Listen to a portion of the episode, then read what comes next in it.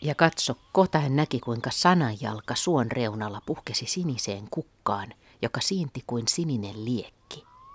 Ja tämän sinisen sananjalan kukan ympärillä, joka oli sinistä tulta, niin kuin suon sydän olisi syttynyt, tanssivat tarhakäärmeet päät pystyssä, eli myöskin niin kuin renkaat pyörien, ja heidän lukunsa oli monta sataa. Ja metsän menninkäiset ja tulihännät kumarsivat kukkaa kahden puolen, niin kuin se olisi uhri tuli ollut. Näin vaikuttavasti Aino Kallas teoksessaan Suden morsian kuvaa vahvaa väkevää myyttiä Sanajalan kukasta, joka siis Sanajalka kukkii vain juhannusyönä. Ja jos sen näkee kukkivan, niin joidenkin tarinoiden mukaan se kannattaa poimia valkeaan vaatteeseen. Ja silloin voi muuttua näkymättömäksi, kun sitä kantaa mukanaan. Tai sitten voi saada aarteen, tai toive voi toteutua – tai ehkä käykin niin, että sananjalan löytäjä oppii ymmärtämään kaikkien eläinten kielen. Tai sitten pystyy avaamaan kaikki lukot ihan vain puhaltamalla. Tietokirjailija, perinteen ja kulttuurin tutkija Merja Leppälahti kirjoittaa kirjassaan Kasvit entisajan elämässä, että mitä kauemmas mennään ajassa taaksepäin, sitä tärkeämpiä kasvit ovat olleet jokapäiväisessä elämässä, ja sitä lähempänä ne ovat ihmisiä olleet, ja niiden aikojen jäänteitä ja muistoja kulkee edelleen mukanamme, kuten nyt juhannusaikaan, kun laitamme esimerkiksi seitsemän tai yhdeksän kukkaa tyynyn alle. Tapaamme Turussa Aurejoen rannalla veden ja pienen metsäsaarekkeen välissä – kohdassa, jossa turvallisesti kuuluu myös tuomiokirkon kellon ääni. Sekin osoittautuu tärkeäksi joidenkin tarinoiden mukaan. Juttelemme entisajan maailmasta sen kasveja ja eläimiä suojelevista haltioista, tulen, tuulen, veden ja metsän haltioista, käärmeistä, susista, ihmissusista, karhuista, syntytarinoista, miksi oli tärkeää tietää, mistä mikäkin on syntynyt. Ja miksi jotkut ovat syntyneet mudasta, kuten sammakko savesta syntyi likasilmä lietteestä, länttäkorva lähteestä. Ja toiset ovat toisaalta syntyneet taivaalla, niin kuin karhu, luona kuun tykönä päivän, otavaisen olkapäillä, kultaisessa kätkyessä. Ja sieltä se on sitten laskettu maanpinnalle tässä kultaisessa kätkyessä hopeisten vitjojen varassa. Mietimme sitäkin, millaista on ollut havaita merkkejä ja enteitä jatkuvasti ympärillä luonnossa. Löytää vaikkapa kivi, jossa on kaksi reikää, ja aavistella, että onkin silloin löytänyt käärmeiden käräjä kiven. Sen kiven, jonka otti suuhunsa aina se käärmeistä, jolla oli puheenvuoro. Merja Leppälahti on tutkinut ja kirjoittanut kasvien lisäksi siis myöskin vaikkapa käärmeuskomuksista ja kansanperinteen vahvasta väestä eli haltioista, peikoista, maahisista ja siitä porukasta. Juttelemme juhannuksen kunniaksi vähän tästä kaikesta, siitä mitä entisajan luonnossa liikkuja on voinut taianomaiseen juhannusaikaan ajatella siellä luonnossa kohtaavansa, ja vähän myöskin siitä, että millä mielellä hän on näitä kohtaamisia ajatellut. Sanajalkahan kukkii eri lähteiden mukaan joko kerran sadassa vuodessa tai sitten kerran vuodessa joka juhannus. Ja sen kukka on sininen ja sen kun löytää, niin saa ikuisen onnen tai jotain muuta, mitä aina on haaveillut. Ja Aino Kallaksen sudenmorsiamessahan Aalo löysi tämän sanajalan kukaan ja sen jälkeen hän sai tämän kyvyn muuttua sudeksi, mikä oli hänelle sitten siunaus ja kirous. Niin sinä olet tutkinut sitä, että miten nämä kansanperinteen myyttiset tarinat on siirtyneet myöskin kirjailijoiden kertomuksiin. No jonkun verran olen tutkinut myös sitä. Esimerkiksi Aino Kallaksen. Niin kyllä, hän käytti paljon, paljon tätä kansanperinnettä. Hän vartavasten tutki sitä tätä kirjaa varten. Onko se kaunis tämä myyttinen sananjalan kukka? No luultavasti, mutta kun silminnäkijäkertomuksia varsinaisesti ole, mutta ke- ke- kerrotaan, että se on sininen. Niin nykytietämyksellä tiedämme, että sananjalka ei itse asiassa kuki, mutta mistä se johtuu, että, että se on aika vahva uskomus, että nimenomaan sananjalka, siis tämmöinen saniaiskasvi, kukkii? No se on vaikea sanoa, että minkä tähden se on just tämä saniainen, mutta ta- tavallaanhan sen ymmärtää, että on etsitty ja toivottu, että tapahtuu jotain semmoista positiivista yllättävää, mikä, mikä sitten aiheuttaisi jotain mukavaa, niin, niin se on tietysti aika jännittävää ajatella, että löytää jonkun semmoisen kukaan, mitä ei ole koskaan ennen nähnyt ja sitten se merkitsisi jotain positiivista.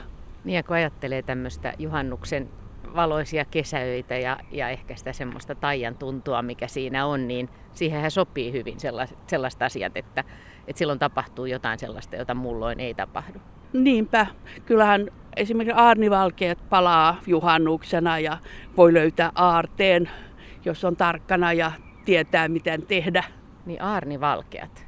Eli metsässä palaa salaperäisiä tulia, nekin on usein sinisiä, mutta ne voi olla muitakin, mutta mitään lähdettä ei löydy sit kun lö- tulee siihen paikalle, missä on ihan selvästi nähnyt, että siinä on liekki.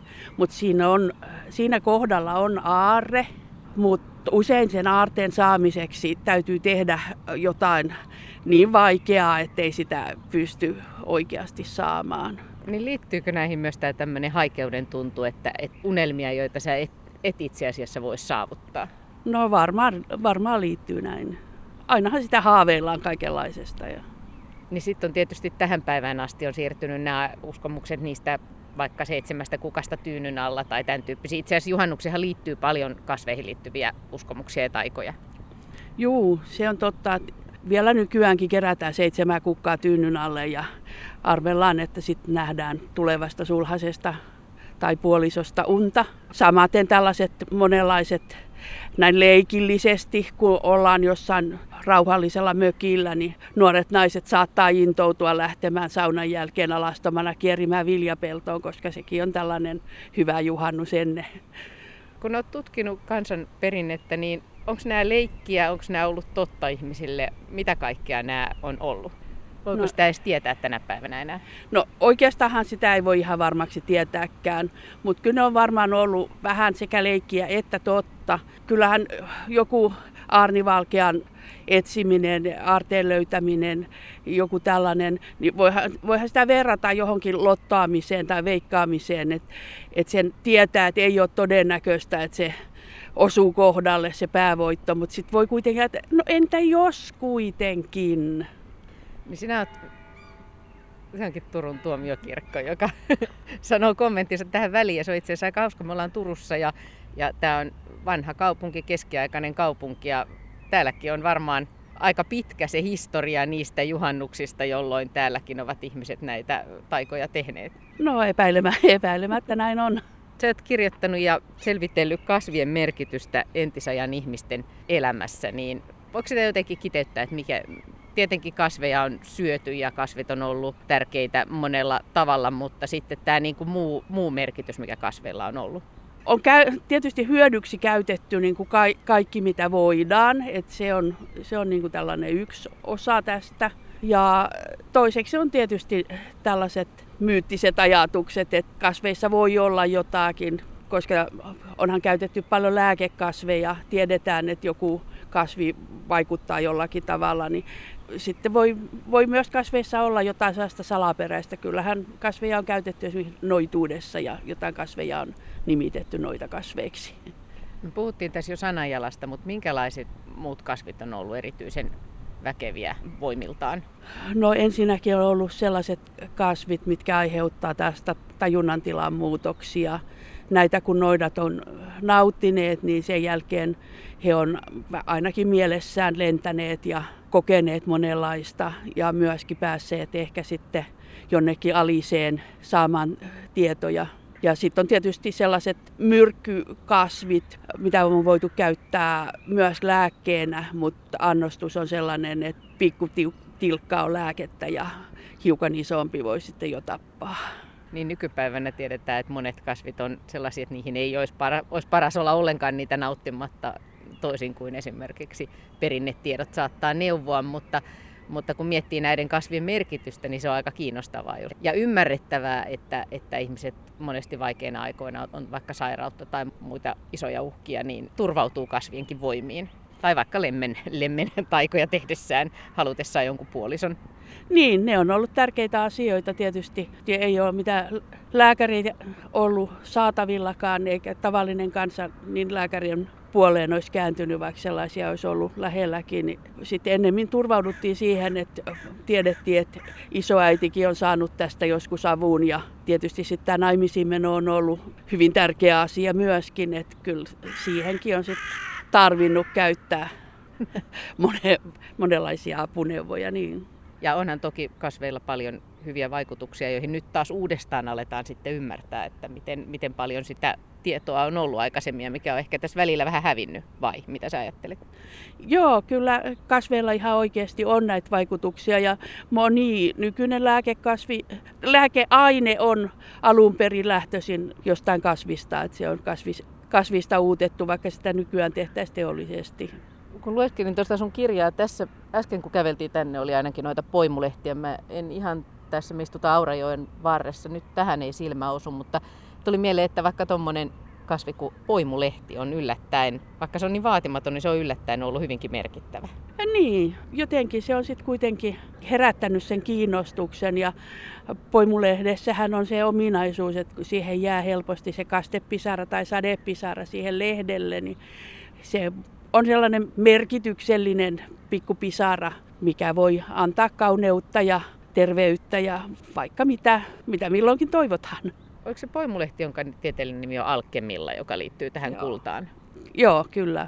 Eli sitä on käytetty myös tämmöiseen taika, taikatoimintaan. Kullan valmistukseen. Ja sitten myöskin toi toinen tämmöinen hyvin vaatimaton, niin piharatamo.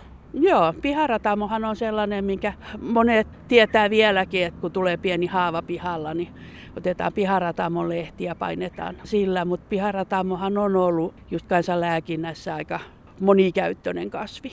Sä oot tutkinut myöskin näitä käärmeisiin liittyviä uskomuksia. Siis käärmeet on ollut entisajan ihmisille tärkeitä. No on. No kyykärme tähän pelätään vieläkin ja kammotaan. Kyykärme on ollut todella pelätty ja kammottu olento. Ja sehän on yritetty tappaa aina, kun nähdään, niin lähdetty perään sitä tappamaan.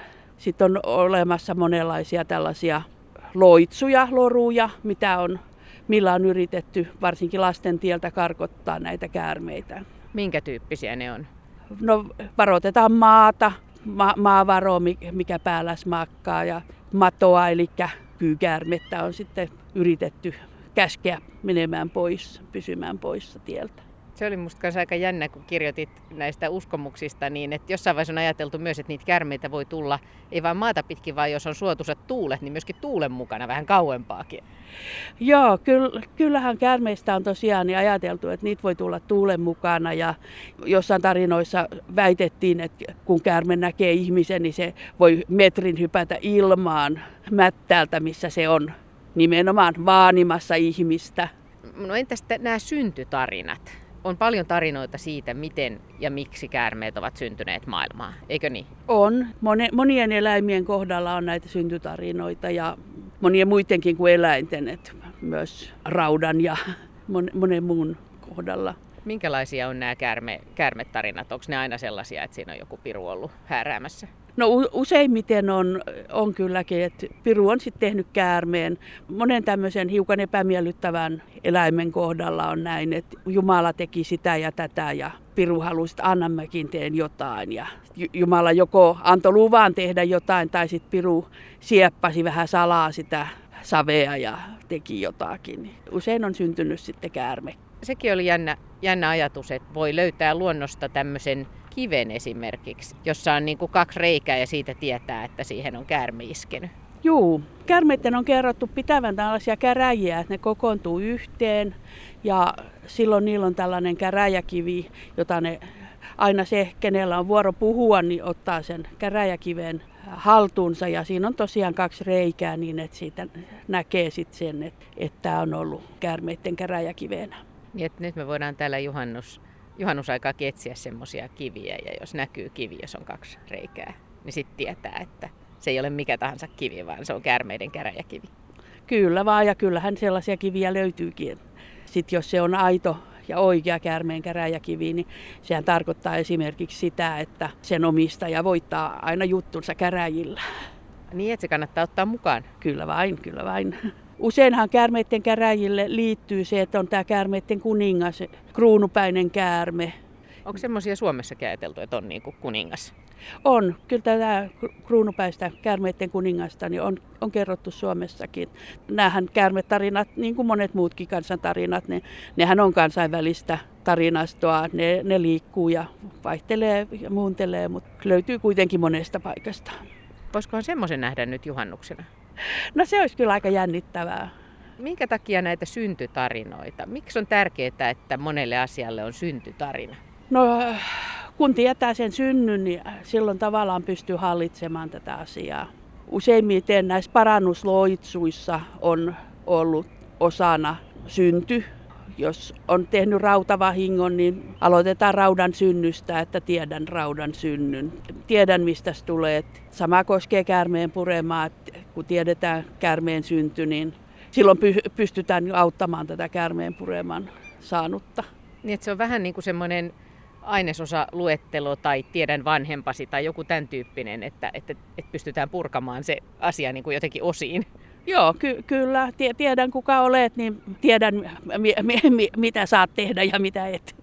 Aika monella eläimellä on ajateltu olevan tämmöinen emu, tämmöinen alkuolento, joka on sitten synnyttänyt ne kaikki maailmaan. Niin, esimerkiksi karhu on ollut aika tärkeä. No karhuhan on ollut aivan erityinen, hyvin, hyvin erityinen suomalaisessa uskomuksessa. Niin ja se uskomus, että, että ihmisessä ja karhussa on hyvin paljon samaa, niin kuin tietysti äkkiseltään katsoen onkin. Niinpä, sen tähden on ollut nämä karhun peijaiset, missä on muisteltu tätä karhua, lepytelty, lepytelty sitä ja vakuutettu, että me ei oikeastaan sua ollakaan surmattu ja näin edelleen. Ja toivotettu hyvää matkaa takaisin sinne Otavaisen olkapäille, mistä karhu on peräisin. Tiedätkö sä, että onko sillä pitkä historia, että tämä juhannusaika on just erityisen tämmöistä niin kuin myyttistä ja erityistä aikaa? No en oikeastaan tiedä muuta kuin, että tietysti tämä keskikesän aika on ollut sellainen, mitä on odotettu. Suomessahan on periaatteessa aina on paleltu ja on ollut ruuasta puute ja, ja tällaista, niin sitten tämä keskikesän aika, kun on lämmintä ja alkaa olla kaikenlaista syötävää ihan yllin kyllin, niin se on ihanaa aikaa. Olet kirjoittanut kirjan Vahvaa väkeä ja, ja siinä käynyt läpi myöskin erilaisia peikkoja, haltioita, sitä väkeä, joka onkin vahvaa täällä Suomen luonnossa. Onko nämäkin kansainvälisiä vai onko siellä jotakin, onko meillä jotain omia piirteitä? Kyllähän nämä on kansainvälisiä tarinoita. Suomessa risteytyy aika pitkälti niin, että on tullut sekä idästä että sit lännestä ja etelästä näitä tarinoita ja on tällaisia, missä on piirteitä vähän sieltä sun täältä. Että tavallaan ne on omaleimaisia, mutta tavallaan ne on tuontitavaraa osaa. No miten sulle itsellesi, niin mikä olisi jännittävintä kohdata ja mikä olisi vähän liian jännittävä kohdata näistä, näistä hahmoista, joihin olet perehtynyt? No tavallaan olisi aika hauska kohdata sellaisia mukavia peikkoja, koska peikoistahan jotkut on sellaisia, jotka elää ihan perheinä tällaisissa kivien ja kallioiden sisällä ja mitkä on periaatteessa aika ystävällismielisiä, mitkä voi elellä ihmisten naapureina ja tulla vaikka lainaamaan jotain työkalua, jos ei heillä itsellä ole. Niin tällainen peikkokin olisi ihan mukava nähdä. Toisaalta peikot on myös ollut vaarallisia. Ne on ryöstänyt lapsia mukana ja pieneet ihmisiä mukanaan.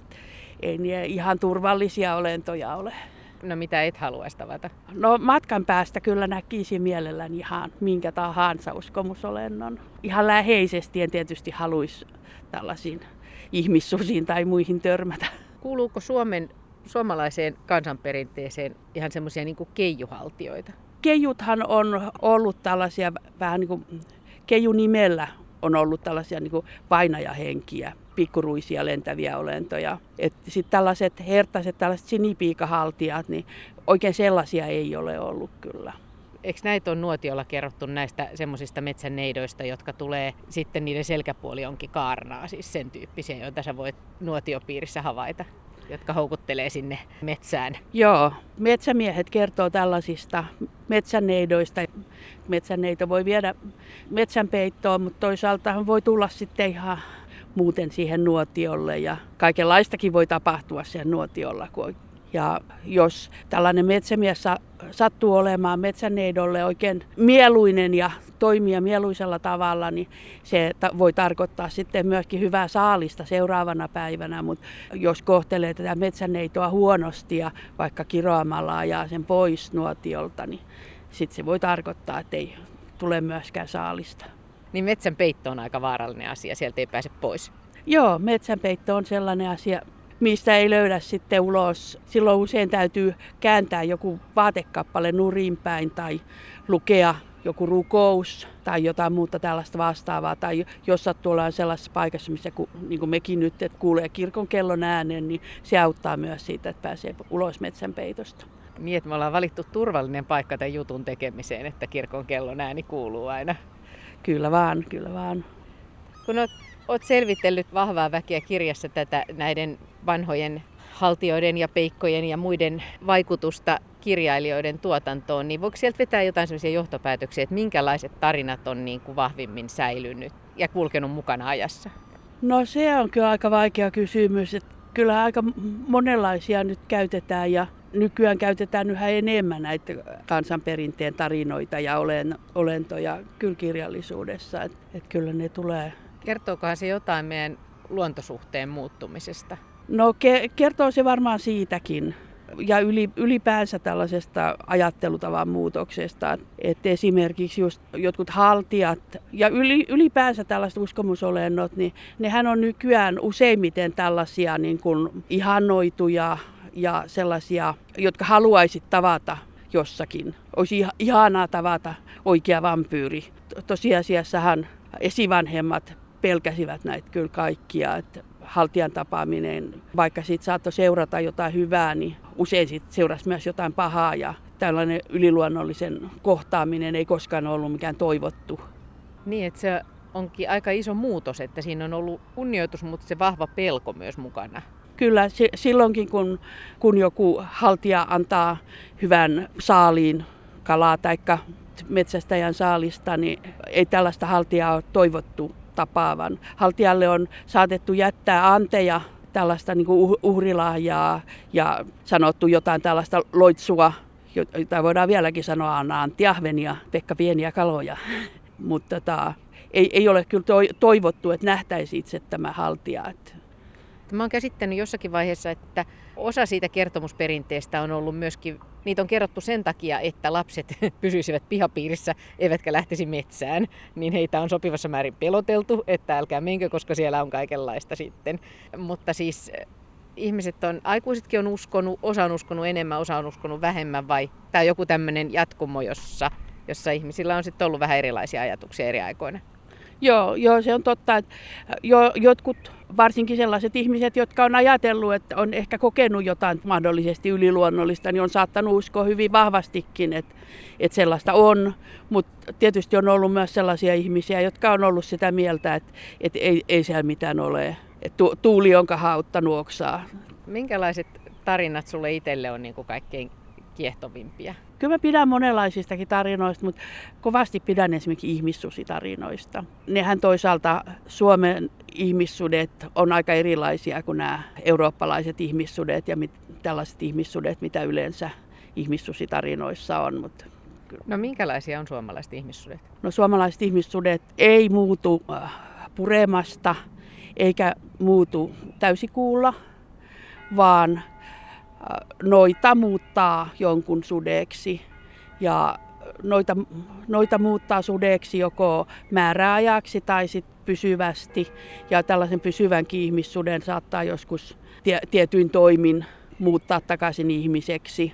Niin, tässä on tällaisia ihan määrätynlaisia tarinoita, minkä yhteydessä noita muuttaa joko yksittäisen ihmisen tai kokonaisen ihmisryhmän susiksi. Milloin tämmöiseen tilanteeseen voi joutua?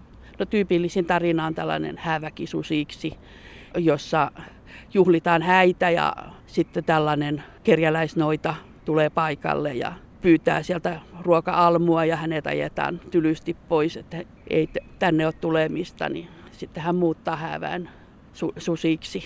Mutta se on usein tämmöinen niinku rangaistus tavallaan vähän rumista teoista. Joo, kyllä. Toinen tällainen tyypillinen tarina on, että varas muutetaan sudeksi. Missä näitä tämmöisiä ihmissusia sitten voi kohdata?